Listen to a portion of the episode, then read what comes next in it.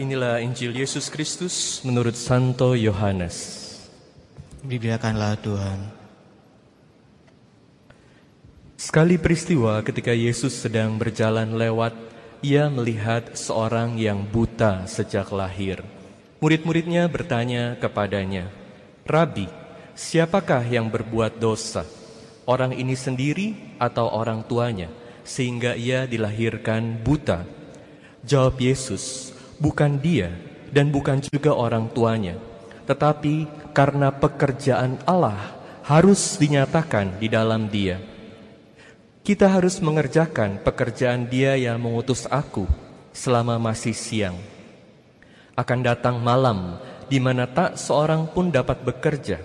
Selama aku di dalam dunia, akulah terang dunia." Sesudah mengatakan semua itu, Yesus meludah ke tanah dan mengaduk ludahnya itu dengan tanah, lalu mengoleskannya pada mata orang buta tadi, dan berkata kepadanya, "Pergilah, basuhlah dirimu di kolam Siloam." Siloam artinya yang diutus. Maka pergilah orang itu, ia membasuh dirinya, lalu kembali dengan matanya sudah melek. Maka tetangga-tetangganya dan mereka yang dahulu mengenalnya sebagai pengemis berkata, "Bukankah dia ini yang selalu mengemis?" Ada yang berkata, "Benar, dialah ini." Ada pula yang berkata, "Bukan, tetapi ia serupa dengan dia." Orang itu sendiri berkata, "Benar, akulah dia." Kata mereka kepadanya, "Bagaimana matamu menjadi melek?" Jawabnya, "Orang yang disebut Kristus itu mengaduk tanah, mengoleskannya pada mataku, dan berkata kepadaku, 'Pergilah ke Siloam dan basuhlah dirimu.' Lalu aku pergi, dan setelah membasuh diri, aku dapat melihat." Lalu mereka berkata kepadanya, "Di manakah dia?" Jawabnya, "Aku tidak tahu." Lalu mereka membawa orang yang tadinya buta itu kepada orang-orang Farisi. Adapun hari waktu Yesus mengeduk tanah dan memelekkan mata orang itu adalah hari Sabat. Karena itu orang-orang Farisi pun bertanya kepadanya, "Bagaimana matanya menjadi melek?" Jawabnya, "Ia mengoleskan adukan tanah pada mataku, lalu aku membasuh diriku, dan sekarang aku dapat melihat." Maka kata sebagian orang-orang Farisi itu, "Orang ini tidak datang dari Allah, sebab ia tidak memelihara hari Sabat." Sebagian pula berkata, "Bagaimanakah seorang berdosa dapat membuat mujizat yang demikian?" Maka timbullah pertentangan di antara mereka. Lalu kata mereka pula kepada orang yang tadinya buta itu, "Dan engkau, karena ia telah memelekkan matamu, apa katamu tentang dia?" Jawabnya, "Ia seorang nabi." Tetapi orang-orang Yahudi itu tidak percaya bahwa tadinya ia buta dan baru sekarang dapat melihat. Maka mereka memanggil orang tuanya dan bertanya kepada mereka, "Inikah anakmu yang kamu katakan lahir buta? Kalau begitu, bagaimanakah ia sekarang dapat melihat?" Jawab orang tua itu, "Yang kami tahu, dia ini anak kami, dan ia memang lahir buta. Tetapi bagaimana ia sekarang dapat melihat, kami tidak tahu. Dan siapa yang memelekkan matanya, kami juga tidak tahu. Tanyakanlah kepadanya sendiri." Orang-orang Yahudi itu telah sepakat bahwa setiap orang yang mengakui Yesus sebagai Mesias akan dikucilkan. Itulah sebabnya maka orang tua itu berkata, "Ia telah dewasa, tanyakanlah kepadanya sendiri." Lalu mereka memanggil sekali lagi orang yang tadinya buta itu dan berkata kepadanya, "Katakanlah kebenaran di hadapan Allah. Kami tahu bahwa orang itu orang berdosa." Jawabnya, "Apakah dia itu orang berdosa? Aku tidak tahu. Tetapi satu hal yang aku tahu, yaitu aku tadinya buta dan sekarang dapat melihat." Kata mereka kepadanya, "Apakah yang diperbuatnya kepadamu? Bagaimana ia dapat memelekkan matamu?" Jawabnya, "Telah kukatakan kepadamu, dan kamu tidak mendengarkannya. Mengapa kamu hendak mendengarkannya lagi? Barangkali kamu mau menjadi muridnya juga." Sambil mengejek, orang-orang Farisi berkata kepadanya, "Engkau saja murid orang itu, tetapi kami murid-murid Musa. Kami tahu bahwa Allah telah berfirman kepada Musa, tetapi tentang dia itu kami tidak tahu dari mana ia datang."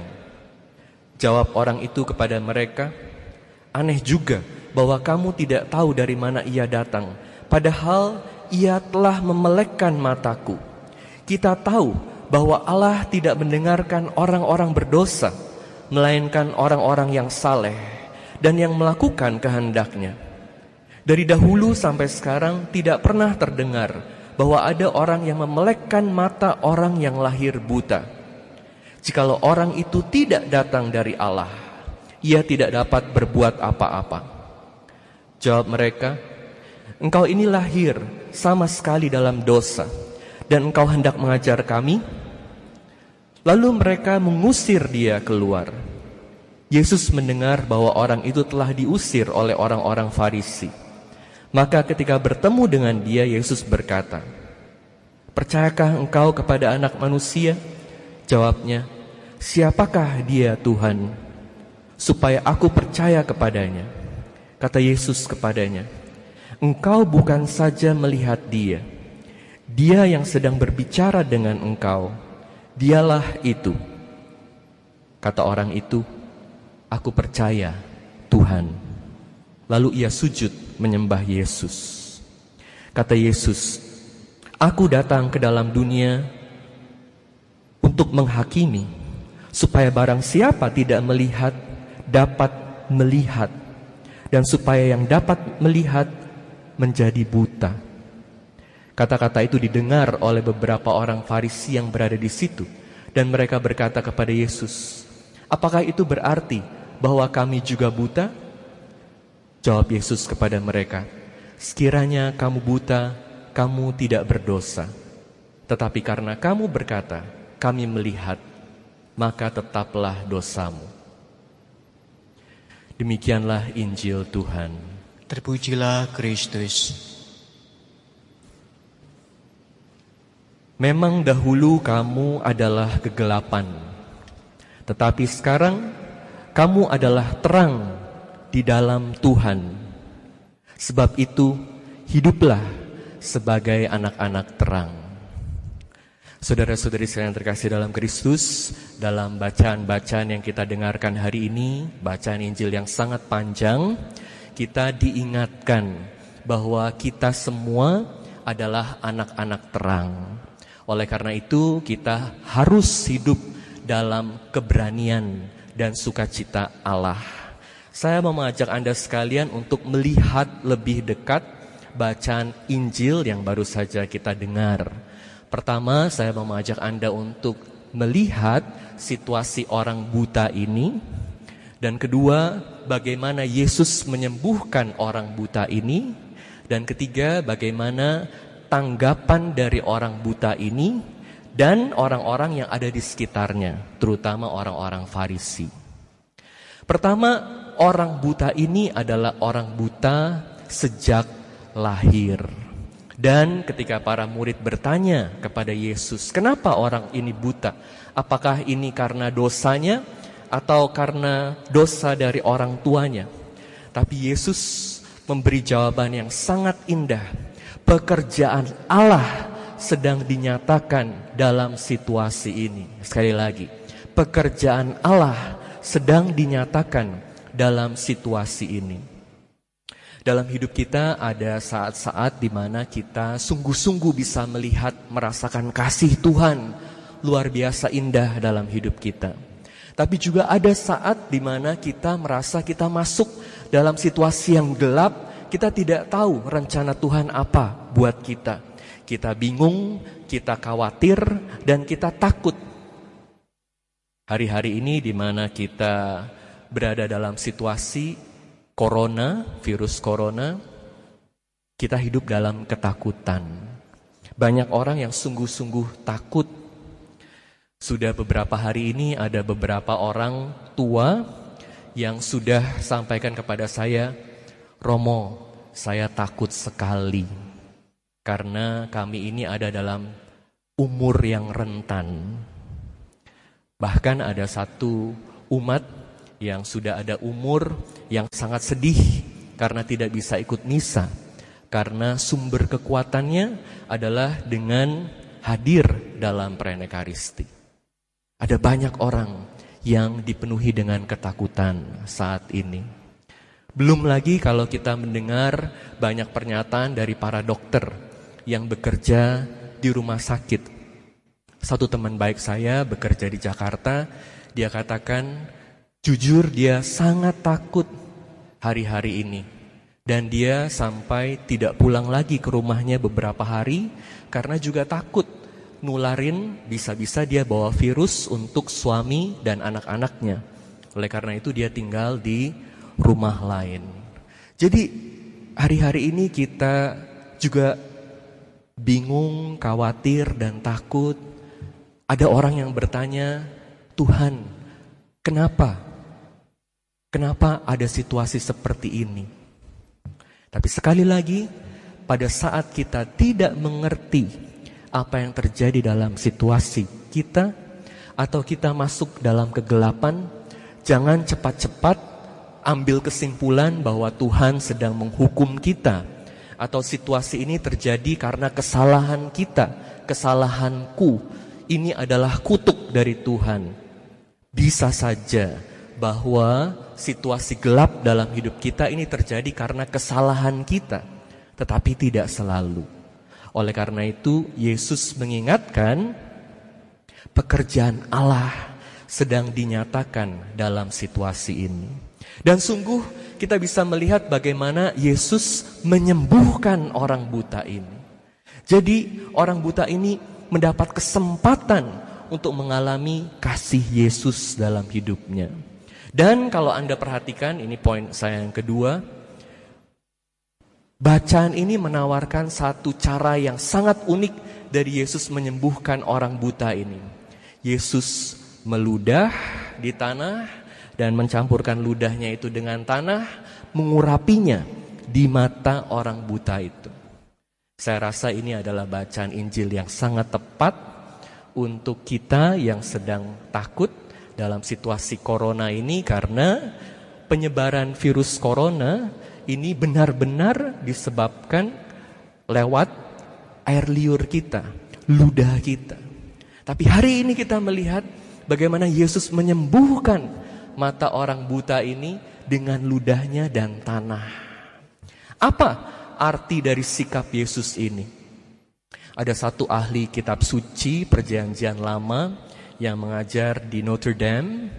Dia mengatakan, dia mengajarkan bahwa di dalam Perjanjian Lama, berdasarkan tradisi dari Perjanjian Lama, ada satu pandangan bahwa ketika Allah menciptakan dunia, Allah mencampurkan ludahnya dan tanah supaya jadi lengket, seperti lumpur bisa dibentuk.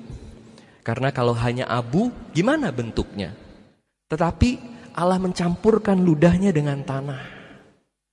Oleh karena itu, ketika kita mendengar, melihat bagaimana Yesus mencampur ludah dan tanah, ini artinya Yesus mau menciptakan kembali orang buta ini.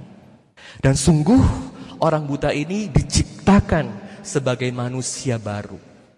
Dia bukan hanya bisa melihat secara fisik, tapi dia bisa mengenali Yesus sebagai seorang nabi, dan dia bisa mengenali Yesus sebagai seorang Mesias. Jadi Yesus menciptakan kembali orang buta ini, itu bukan hanya sebagai manusia yang bisa melihat secara fisik, tetapi bisa melihat dengan mata iman. Dia secara total disembuhkan badannya dan spiritnya. Tapi kesembuhan ini bagaimana bisa didapatkan oleh orang buta ini? Ini poin saya yang ketiga. Kita semua berharap supaya di saat yang sulit ini kita bisa melihat jejak rahmat Allah dalam diri kita. Kalau orang buta ini bisa mengenali Yesus sebagai Mesias, orang-orang Farisi menolak Yesus sebagai Mesias. Artinya, ketika kita mengalami mujizat, melihat mujizat, ini tidak otomatis membawa kita pada iman. Menyaksikan mujizat tidak secara otomatis membuat kita percaya. Ada banyak orang yang walaupun mengalami kasih Tuhan, mengalami mujizat, tidak percaya. Kenapa? Karena kekerasan hatinya, karena kesombongannya. Di hari-hari ini kita juga bisa merasakan, walaupun kita dalam situasi yang sulit, ada juga orang-orang yang masih begitu bangga, sombong rohani, sombong akal budi. Ketika saya buat pengumuman di depan gereja, Anda sekalian yang sakit, Anda sekalian yang batuk-batuk, yang sudah ada umur, disarankan untuk mengikuti misa untuk berdoa bersama di rumah. Ada satu bapak yang WA kepada saya, "Romo, itu kebijakan bodoh. Di mana iman Romo?" Ada orang-orang yang mempertanyakan kepada orang-orang lain, "Di mana imanmu?" Di saat-saat seperti ini justru kita harusnya banyak berdoa. Tapi juga ada orang-orang yang karena mau berdoa, mau ada Ekaristi, mau datang ke gereja, yang lain bilang, pakai otak, jangan hanya iman." Jadi ada orang yang merendahkan orang yang punya iman, bangga dengan akal budinya. Ada orang yang merendahkan orang yang pakai akal budi dan merendahkan yang pakai iman. Saling merendahkan satu dengan yang lain. Saya rasa ini bukan saatnya untuk membuktikan aku yang benar, kamu yang salah. Harus iman atau harus akal budi. Kita harus mencoba terbuka terhadap rahmat Tuhan. Percaya bahwa dalam setiap situasi yang terjadi dalam hidup kita, Allah bekerja dan karya Allah sedang dinyatakan dalam hidup kita. Oleh karena itu, di saat-saat sulit seperti ini kita perlu terus bertanya, apa yang kita masih bisa lakukan? Apa yang kita bisa lakukan juga untuk orang lain? Apa yang kita bisa lakukan juga untuk melindungi kita, melindungi orang-orang yang kita cintai? Dan pasti kita bisa buat sesuatu buat orang lain dan melihat bahwa Allah masih juga berkarya dalam hidup kita. Allah berkarya lewat orang lain. Allah berkarya dalam masyarakat kita. Beberapa hari yang lalu saya baca satu cerita, dan ini cerita penutup saya, tentang satu gadis yang lewat Twitternya, dia cerita pengalaman dia saat pergi ke supermarket. Waktu dia mau masuk, ada satu oma-oma yang panggil dia dari mobilnya. Nak, datang ke sini, nak." Kemudian anak itu datang dekat mobil itu, dan oma itu tanya, "Nak, kami bisa minta bantuan?" "Kenapa, Oma?" "Iya, kami udah di sini tunggu sekitar 30 menit cari orang yang tepat bisa bantu kami. Karena kami ini kan udah ada umur. Suami saya di sebelah. Kamu lihat, kita berdua ini pada usia yang sangat rentan untuk kena virus corona. Jadi kita sangat takut untuk masuk ke supermarket. Padahal ada banyak hal yang harus kita beli. Bisa gak kamu tolong kita beliin barang-barangnya dalam supermarket? Saya kasih kamu uangnya dan daftarnya." Anak muda itu bersedia. Dia langsung masuk ke dalam supermarket, belanja hal-hal yang dibutuhkan, dan berikan barang-barangnya itu kepada kedua orang tua itu. Saat menerima barang-barang itu dan kembaliannya, orang tua itu dengan mata yang berkaca-kaca berterima kasih kepada anak itu. "Terima kasih, karena kami ini sangat takut dan kami tidak punya siapa-siapa yang kami bisa minta tolong." Dalam situasi sulit seperti ini, pasti ada hal-hal yang baik yang kita bisa lakukan satu dengan yang lain. Saat hari-hari baik menyertai kita, saat kita melihat rahmat Tuhan sungguh hadir dalam hidup kita. Ini adalah kesempatan kita bisa membangun kepercayaan kita pada Tuhan, membangun iman kita pada Tuhan. Tapi ada saat-saat di mana hidup ini jadi sulit, gelap. Jangan takut, karena ini adalah kesempatan Tuhan juga membentuk kita jadi manusia yang lebih baik, manusia yang lebih kuat, manusia yang bergantung kepada Tuhan. Kita adalah anak-anak terang. Hiduplah sebagai anak-anak terang.